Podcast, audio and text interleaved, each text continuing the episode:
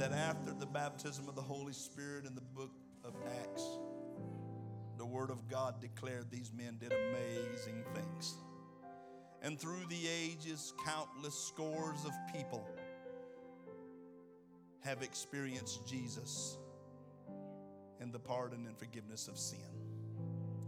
But our work's not finished. Come on, saints of God, our work's not finished because we too are His witnesses. And we must tell the world of a Savior who is Jesus Christ, the Lord. There are a few things that will be posted on the screen for your observance and for the sake of memory. Not only is next Sunday Resurrection Sunday, Easter Sunday morning, but next Sunday is First Fruit Sunday. Amen? And we trust that you have sought the face of God and what it is that you are to give. And I'm certain that God would impress your hearts. For it, you're going to be blessed. Amen? As you know, we began several weeks ago a series, Who Do You Say That I Am? Who do you say I am? It's evident, Brother Eddie, that through the years, some people have grown to understand who Jesus is. Next Sunday, we're going to receive new members here at Harvest Church. Amen. That's worth giving the Lord praise over.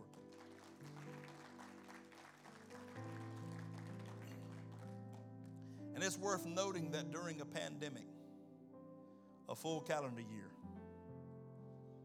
that God has kept us, that God has watched over us, and that God has added to our increase. You really missed a good place to praise the Lord right there. Amen. Hallelujah. So thank God for the privilege as the host church to usher in new members on next Sunday as God permits. Now we believe, and this, this is just Pastor thinking outside the box, we believe that through the years, down through the years from now, that we're going to still occasionally go outside for worship. Am I right, saints of God? We're, we're just going to occasionally go outside for a time of worship.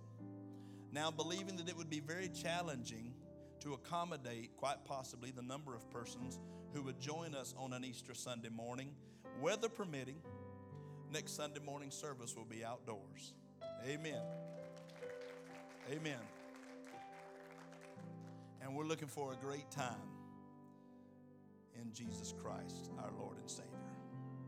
So I want you to pray this week that God would grant us cooperative weather, that we be able to assemble on the grounds reverence the Lord in worship on next Sunday, the greatest day in the Christian faith. Would you stand with me as we read the Word of God together? Found in the Gospel according to St. John, chapter number 12 verses 12 and 13.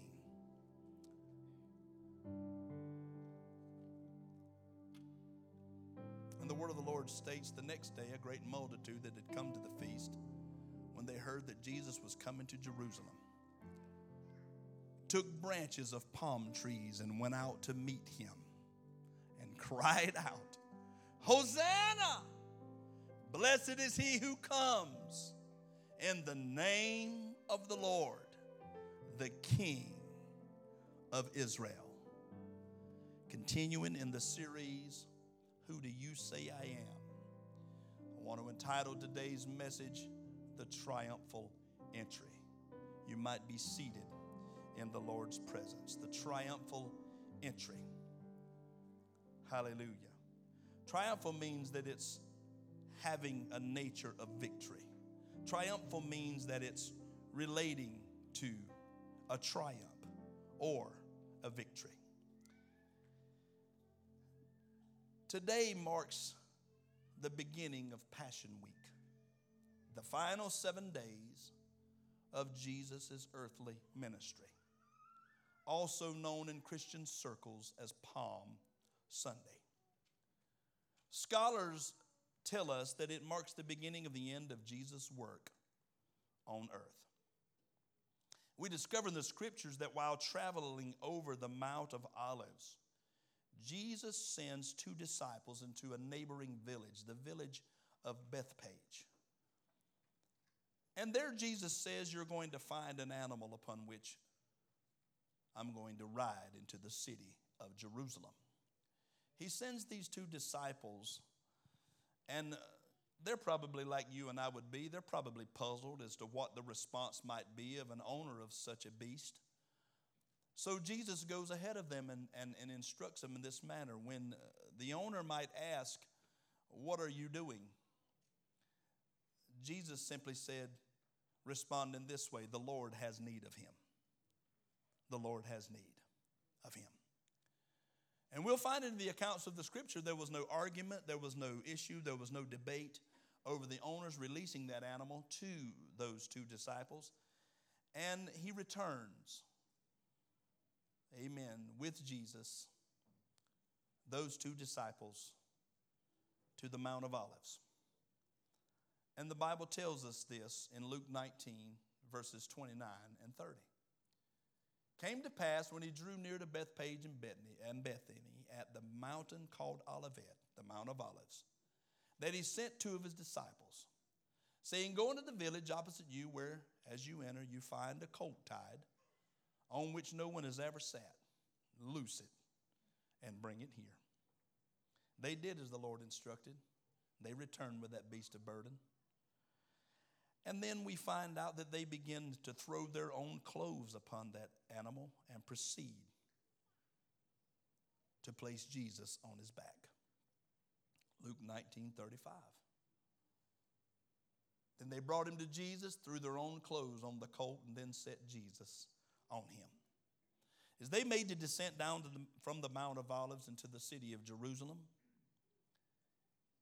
it drew the ire of a a crowd of onlookers. And they began to throw palm branches down in front of Christ as he descended to the city of David. What they understand at that point is that Jesus was the Messiah. Jesus was the anointed one. Brother Eric, that Jesus was the Savior sent from God. But what they failed to understand is that it was not time for Christ to establish his earthly kingdom. Let's look at Psalm 118, verses 25 and 26. The Word of God says, Save now, I pray, O Lord. O Lord, I pray. Send now prosperity. For blessed is he who comes in the name of the Lord. We have blessed you from the house of the Lord. That's acknowledged prophecy. And the crowd, Sister Dale, acknowledged him verbally by shouting, Hosanna! Blessed is he who comes in the name of the Lord, the King of Israel, as recorded today in verse 13 of our text. Does anyone know what Hosanna means? Hosanna is a phrase that means praise, it means adoration, it carries with it the idea of joy. Do you think those folks were excited that they saw Jesus descending down the Mount of Olives on that donkey? Well, of course they were. They looked for a Messiah who could rescue them politically and free them nationally. But Jesus had to do, he came to do something greater. Does anybody understand that? He came not to release them from the tyranny of the Roman Empire, but Jesus came to release them spiritually. And that's the part that they could not connect with. Because they were under such oppression, they longed for one who would deliver them from Roman rule. They were living in the present, but Jesus was thinking about their future. Hallelujah. He came to deliver them spiritually. Hallelujah. But I want us to understand something. I want us to understand how fickle we can be as people. You understand why I said this morning, Lord, help us not to be overcome with emotion? God, help us not to be all into our feelings. You heard that phrase lately? What's wrong with them? Boy, they all in their feelings today. You ever heard the, you ever heard the phrase, boy, they sure are moody? You don't think that we as people can have that disposition? That we can praise you one minute and down you the next? You don't believe that that can be us in the natural sense? I'm not talking, Brother Marty, about spiritually. I'm talking about in the natural sense. Because here's something we need to understand very clearly, and what's that? is that the same crowds who, who shouted out uh, verbally, Hosanna, blessed is he who comes in the name of the Lord. A week later, they were shouting, Sister Dana, crucify him. It wasn't a different group, it was the same crowd. Oh, my, Pastor, you ought to preach while you're there. Hallelujah. But I want to tell you there was great symbolism in the triumphal entry. Are you with me, somebody? It's so significant that it appears in all four of the gospel accounts. And Jesus' purpose in riding into Jerusalem was to make public his claim to be both their Messiah and the King of Israel in fulfillment of Old Testament prophecy. Let's look at Zechariah 9 and verse 9. Rejoice greatly, O daughter of Zion. Shout, O daughter of Jerusalem. For behold, your king is coming to you. He is just and having salvation, lowly and riding on a donkey, a colt, the foal of a donkey. Zechariah prophesied this hundreds of years before this act physically took place. It's so sad that the crowds failed to receive Jesus as the Savior sent from God to save them spiritually, for they only desired a Messiah who would lead them in a revolt against the Roman Empire.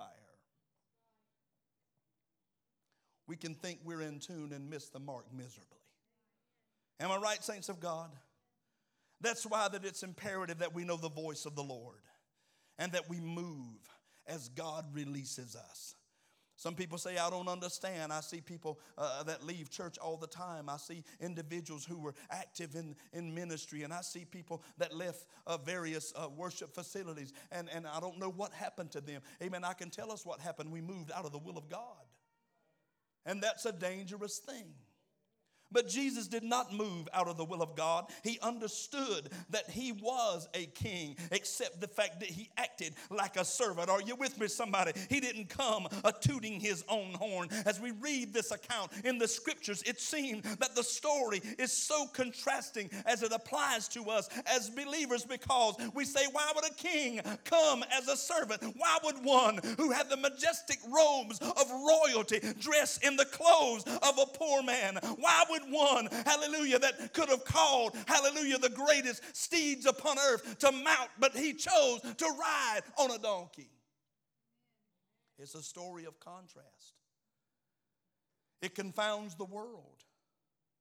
They're puzzled right now, scratching their heads at why that God chose such an avenue to introduce his son. Do we understand that in the ancient Middle Eastern customs, amen, world leaders rode horses to war? Are you listening? They rode gallant steeds into war. That was a symbol of their preparedness. That was a symbol of their strength, might, and power. But Jesus was the king who rode into Jerusalem on a donkey. Pastor, what's the significance? It was a beast of burden that symbolized peace. Did Jesus come to bring us peace? Oh my. He chose this method because it confounded the world. There's several recorded instances in the scriptures that signify this. Number one, in the book of Judges, chapter number 10 and verse number 4. Anybody remember the theme of the book of Judges? The theme of the book of Judges is that every man did what was right in his own eyes. They didn't have a king, they didn't have a leader.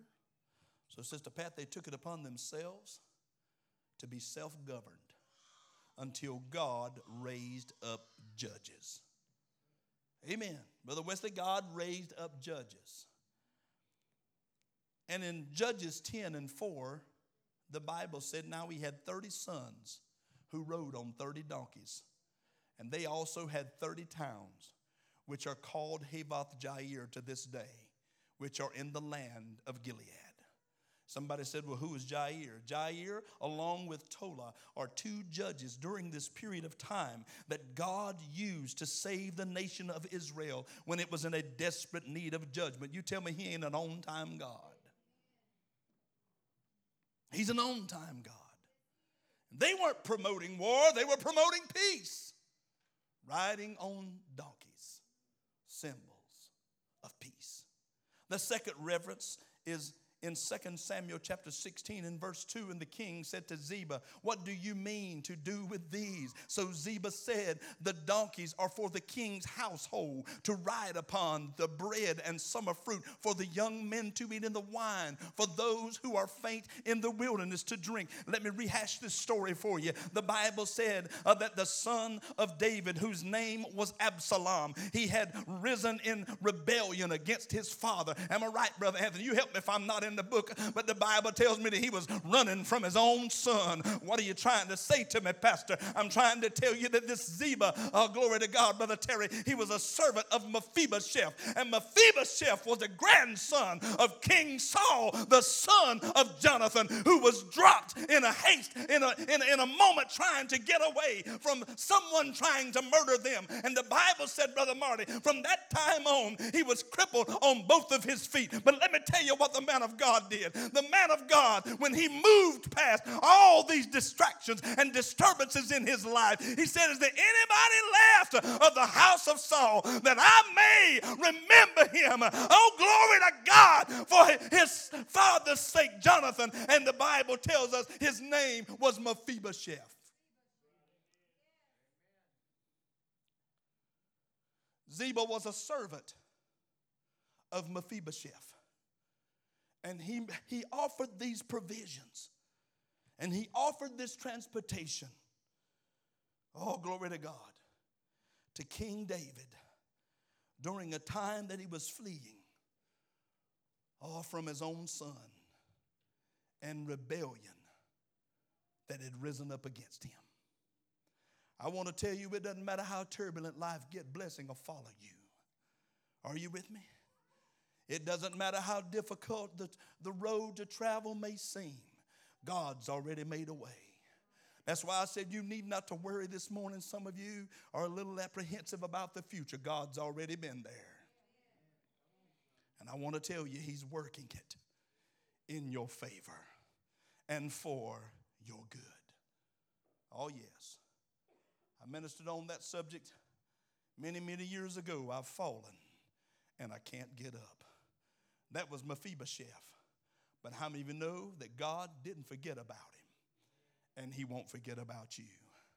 All my saints of God. Well, as we came to church this morning, we had a very clear understanding, Brother Tommy, that today marked the beginning of Passion Week. Somebody said, I don't understand Passion Week.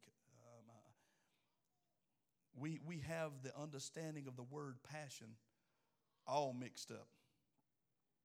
So if you'll bear with me, I'm going to tell us in a few moments what it really means. Just, just stick with me. Passion Week is often called in Christian circles Holy Week. And it's a time on our calendars marked that begins with Palm Sunday through Resurrection Sunday, Sister Sylvia, or Easter Sunday morning. And it's named because of the passion. Now, how many think that passion has something to do with love? Come on, it's not a trick question. Y'all can, y'all can raise your hand. I'm not going I'm not going to call you out. How many, how many of us want to understand or have the understanding through the years that passion relates or is connected to love? That is not the definition of passion. The definition of passion is suffering, inflicted pain. Jesus experienced this willingly by going to the cross to pay for the sins of humanity. I want to tell you, nobody took Jesus' life. Are you listening to me? You can't take what somebody gives you. Come on, somebody. Jesus willingly offered his life for the sin of all humanity. Satan would have you believe that Christ was stripped of his majestic glory and splendor, that he came to earth as poor as a pauper, born a baby in a manger in a stable in Bethlehem because God couldn't have chosen a better way. That's a lie if it's ever been told. Because I want you to know that even while on his way to the cross of Calvary, he could have called the host of heaven and aborted the mission. But I don't know about you, but I'm so glad he didn't go part of the way. I don't know about you, but I'm so glad he didn't take a detour. Somebody going to get this in a minute. I don't know about you, but I'm so glad that he was already on God's positioning system. Hallelujah. And he already knew that he had to finish the work, amen, God had sent him to do, and that was to die on a cross for the sins of all humanity. Oh, Jesus experienced life. He connected with it, Brother Mike. He loved those disciples. The Bible said them girls came to him and said, Lord, if you'd have been here, our brother wouldn't have died. Jesus loved him. And the Bible said in the book of John, Brother Jonathan, that Jesus wept. The shortest verse in all the scripture. But let me tell you something. Jesus knew who he was, and he knew, glory to God, that he was going to raise Lazarus up from that grave. And so he did. And he raised himself, glory to God, in the power that God gave him. Just like he said. Just like he said. Matthew's chapters 21 through 27 record the story. Mark chapters 11 through 15 record the story. Luke chapters 19 through 23 record the story. John chapters 12 through 19 record the story. All of them describe the memorial events of Jesus' last week of ministry here on earth. But can I tell you, a lot can happen in seven days. A lot can happen in seven days. Do you know that timing with God is everything? I remember in the account of David and his conquest. Oh, yeah. They were encamped against the Philistines in the valley of Rephidim. And no doubt, as men, they feared for their lives. Brother Jody, they had more with them than David and his band of merry men had. But the Bible said that God sent instruction. He said, Servant of God, when you hear the sound of a going in the mulberry trees, then it'll be time. I'm telling you, timing with God is everything.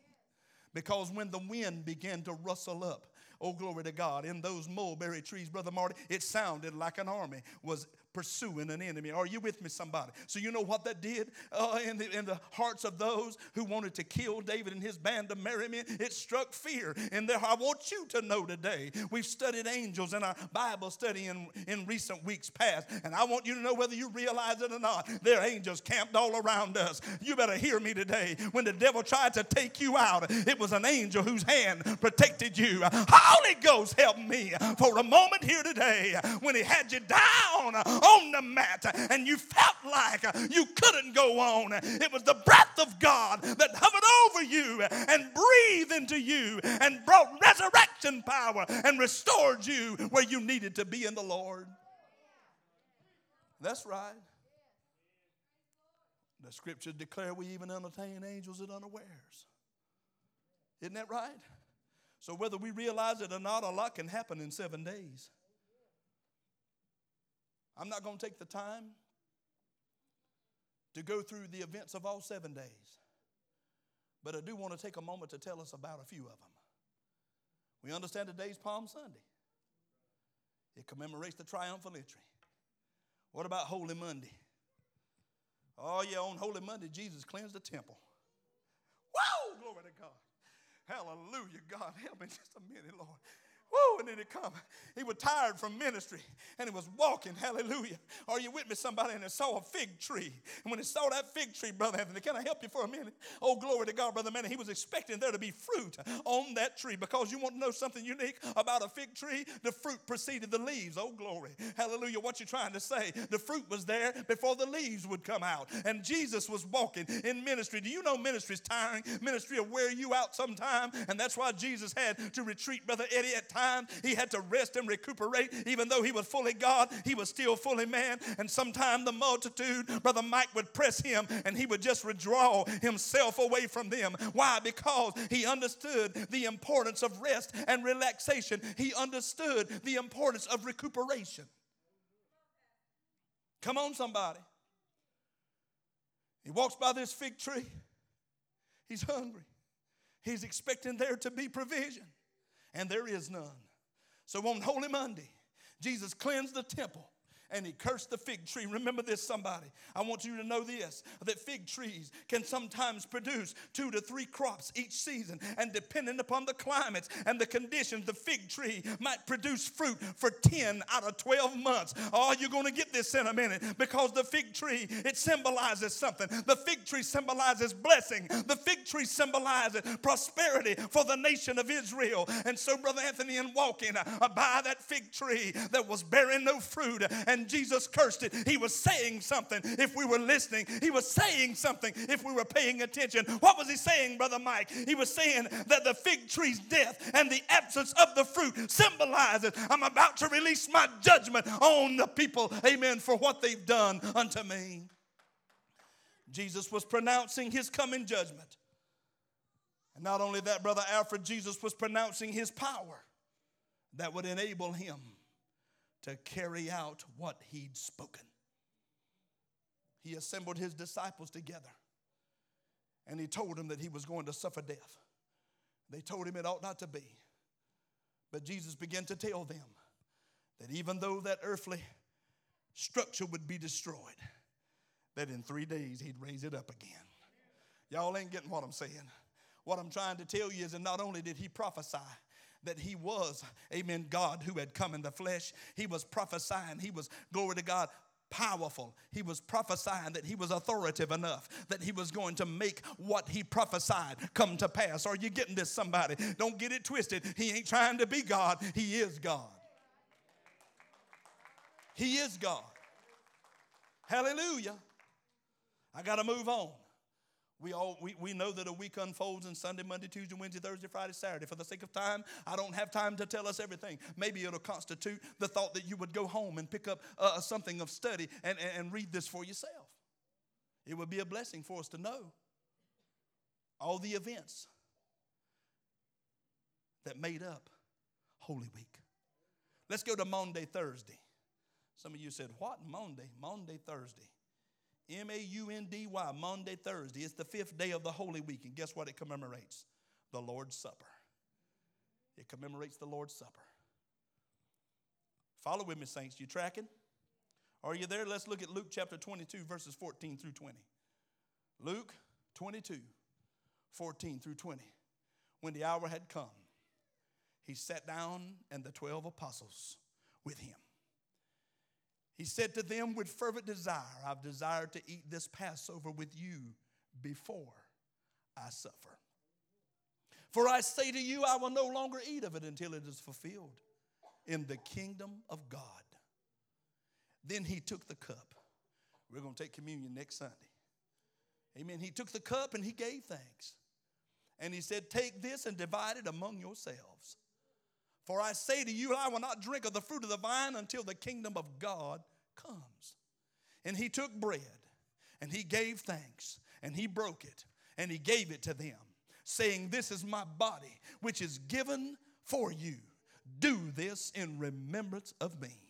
Hallelujah. Likewise, he also took the cup after supper, saying, This cup is the new covenant in my blood, which is shed for you. Are you with me? What was Jesus saying? Jesus saying, What I'm doing now, you boys need to carry on after I'm gone. What I'm doing right now, this needs to serve as a reminder for you. Jesus said, What I'm doing right now is an open display of servanthood and of humility. And then, uh, saints of God, the Bible tells us later on in John chapter 13, verses 3 through 7. Oh, glory to God. Jesus continues to carry out the act of servanthood and the act of humility in ministry.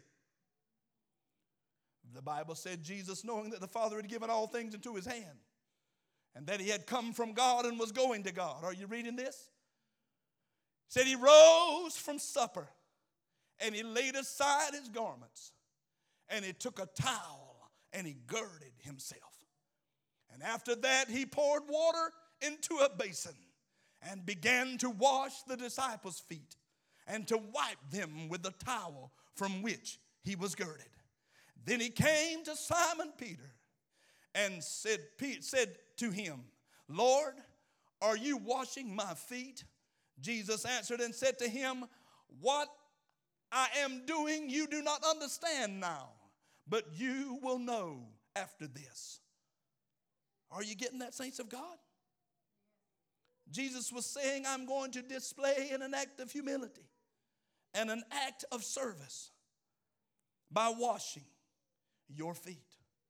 Brother Mike, Jesus was saying, after I'm gone, do this in remembrance of me. I want to move on to Good Friday. Somebody said, I don't know why in the world we call it Good Friday. Somebody calls you get off work.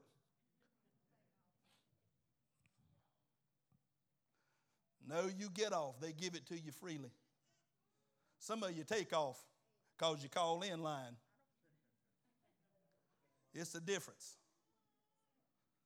Some places of business extend it as a holiday.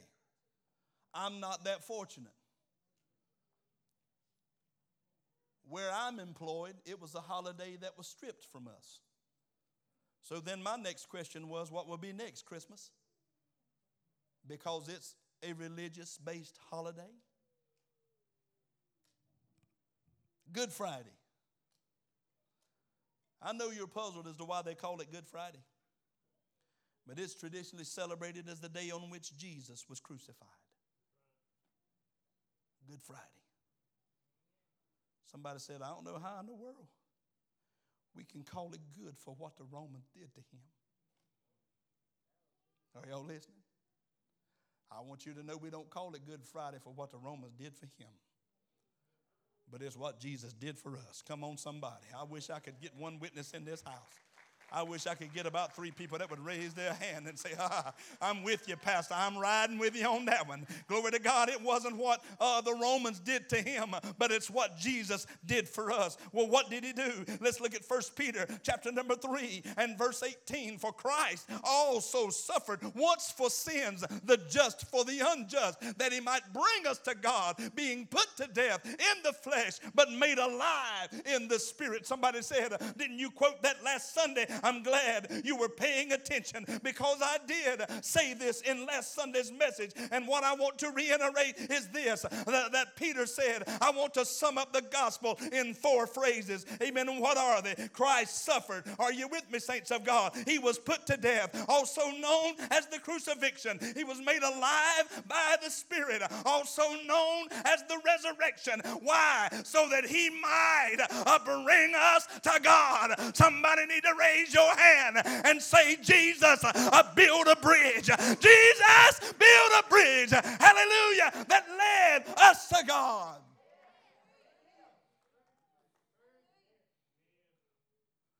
Thank God, somebody.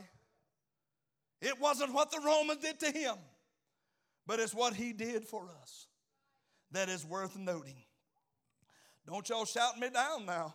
But somebody in here better praise him. Are you with me? I said, Don't y'all shout me down. Don't all of you take the floor at one time, uh, giving him glory for what he did. Oh, glory to God. But somebody in this place ought to shout, Thank you, Jesus. Somebody in this place ought to say hallelujah to the Lamb of God. Somebody in this place ought to lift both hands and say, I was on my way uh, to a demon's hell. But the long arm of the Lord reached way down and lifted me.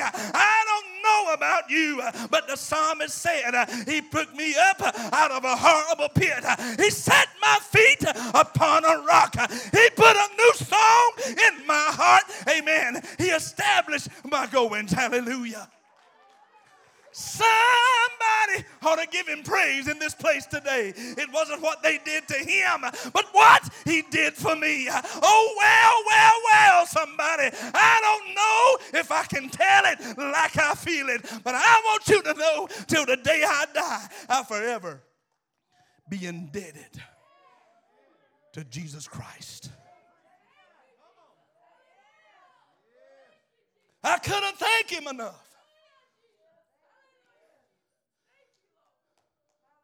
We ought not have to be primed to worship.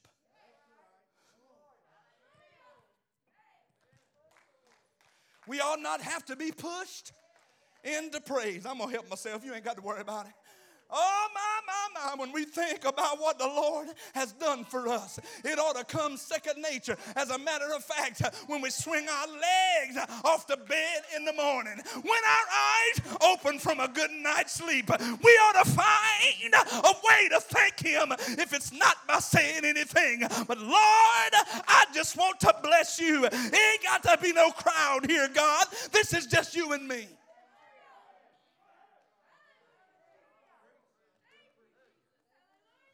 This is just you and me.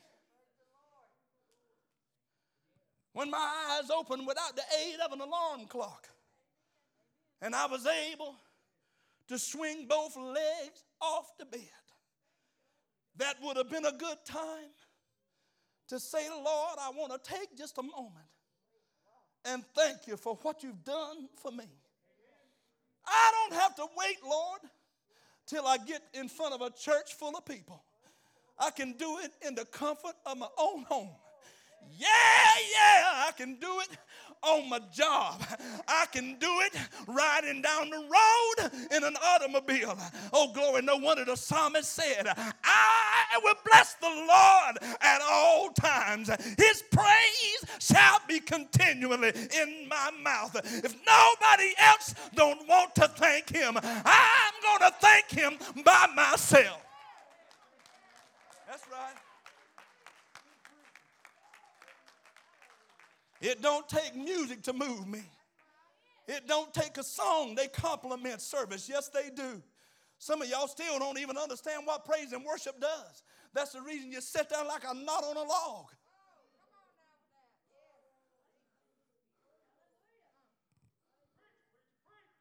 But what praise and worship do is they invite the presence of God.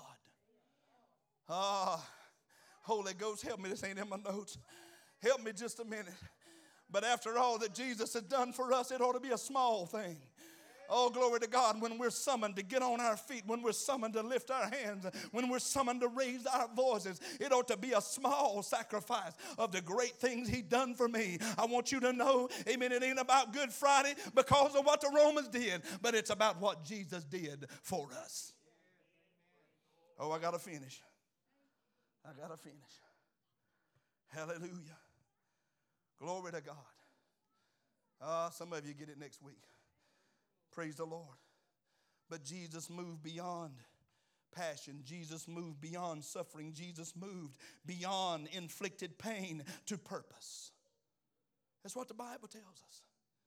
He moved beyond passion to purpose. Some of y'all still like can't get you, you, you can't get that. It don't register. You can't understand it. Some of you never get his purpose because you're too bent on finding yours. Some of us will never understand what we've been called into this world to do because we have not totally surrendered to God. But if we totally surrender to God, He'll make His will known. Am I right? I know I'm right.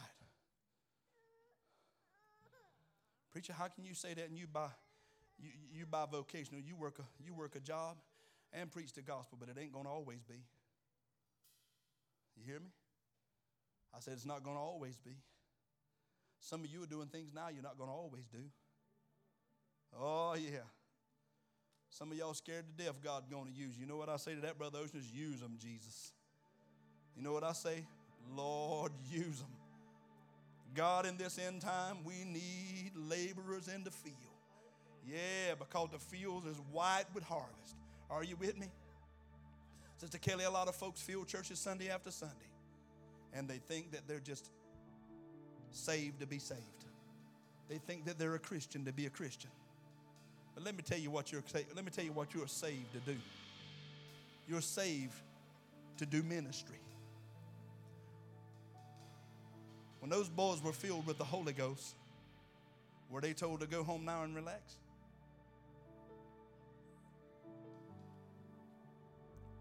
They had to have the Holy Ghost to do the work they were going to do. God. I seen an angel last night. Glory! Glory to God. Hallelujah. Some of y'all looking at me like I'm crazy, like I lost my last mind. You don't know how many miles in the course of a week that my mind does log, and that I too, like Jesus, can become weary. Oh, but over last night, in the hours just after dark, I saw an angel come through my house. Hallelujah to God. And it was telling me, I got you covered and you're going to be all right. And I felt his presence, hallelujah, so strongly.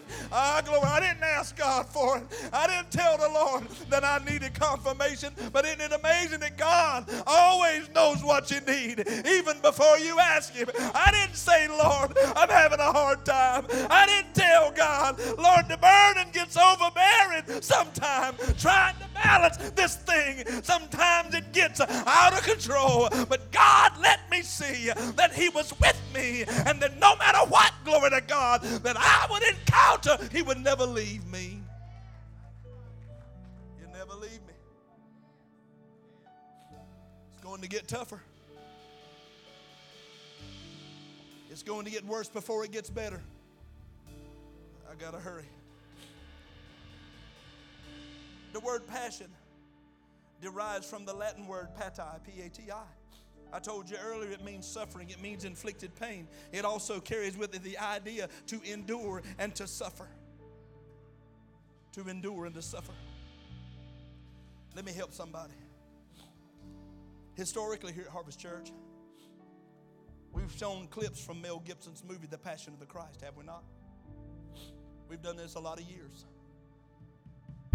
And what it does is it just provides us of a glimpse of the director's thoughts about Christ's passion, about Jesus' suffering, Jesus' enduring of affliction. But I want to say this. If you don't remember nothing else I tell you today, I want you to remember this. The crucifixion of Jesus Christ is the climax of human history. You hear me? It's the climax, it's the pinnacle, it's the highest point of human history. And it is the grand theme of the Apostle Paul's writing to the church at Corinth. Here's what he said in 1 Corinthians chapter 2 and verse 2. For I determined not to know anything among you except Jesus Christ and Him crucified. Paul was saying, No other measure of degree or education even matters to me. But with all my heart, with all my soul, and with all my might, I'm determined to know Jesus Christ and Him crucified. Stand with me all over this building. Now, isn't that a valid strategy for you and I to employ today?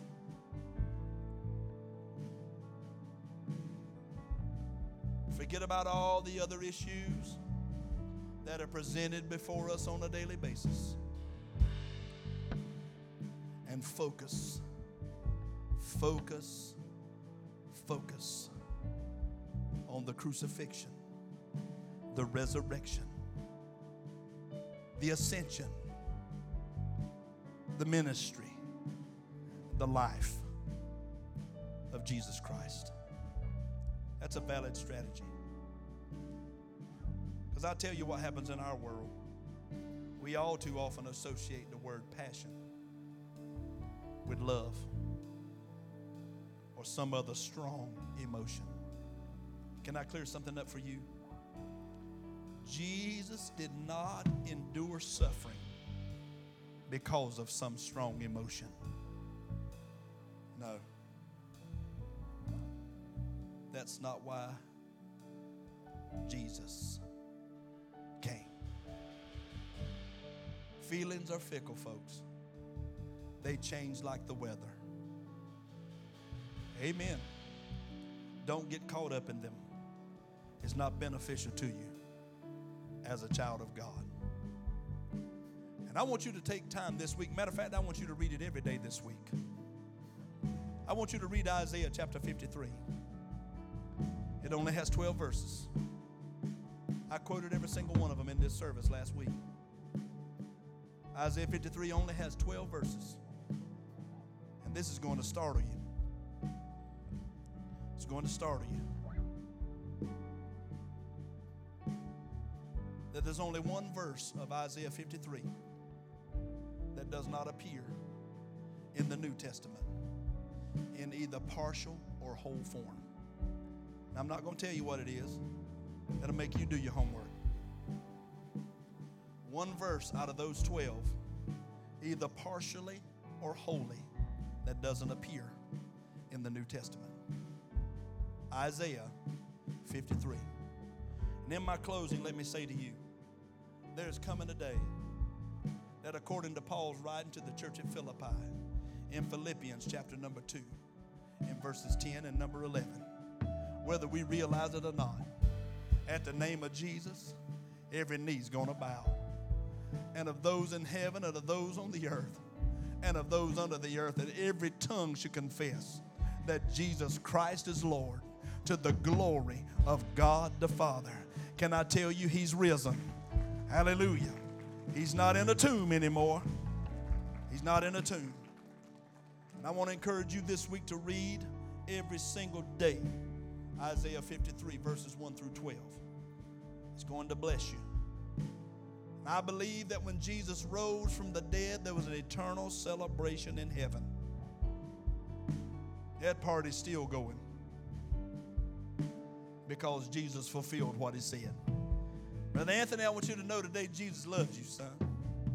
I want every lost person under my voice today to know the depth of God's love. And I pray that in His own unique way, He will help me communicate that as often as possible until it registers in our hearts. Because the Bible says that Christ came to seek and to save not some of the lost, but he came to seek and to save all that which was lost. And I was a part of that all. And it can change for you today if you'll trust Jesus. Can we pray for you? Our ushers are in place. My wife is going to make her way to the front here in a few seconds, we're going to be dismissed in an orderly manner as we have in several weeks past. You know, it's been a year since we were introduced to this pandemic. Now, tell me the Lord hadn't been good to us. He's been good. And I want to pray. I want to bless you. Can I bless you? The Lord bless you and keep you. Make his face shine upon you. May the Lord be gracious unto you. May he turn his face towards you. And may the Lord give you peace. It's my prayer today that in your every endeavor throughout the course of this week, that God would go before you every step of the way. to the lost who are viewing this program via social media, to the lost who are listening by way of transmission today on 89.1 FM, let me say to you Jesus Christ, over 2,000 years ago, invested in the future of humanity, made the single greatest transaction the world has ever seen his life for our sins. May you find time in your schedule this week to call upon him and trust him for the salvation of your soul. This is my prayer. In Jesus' name, amen. Amen. God bless you today, is our prayer. Be safe until next week, this time.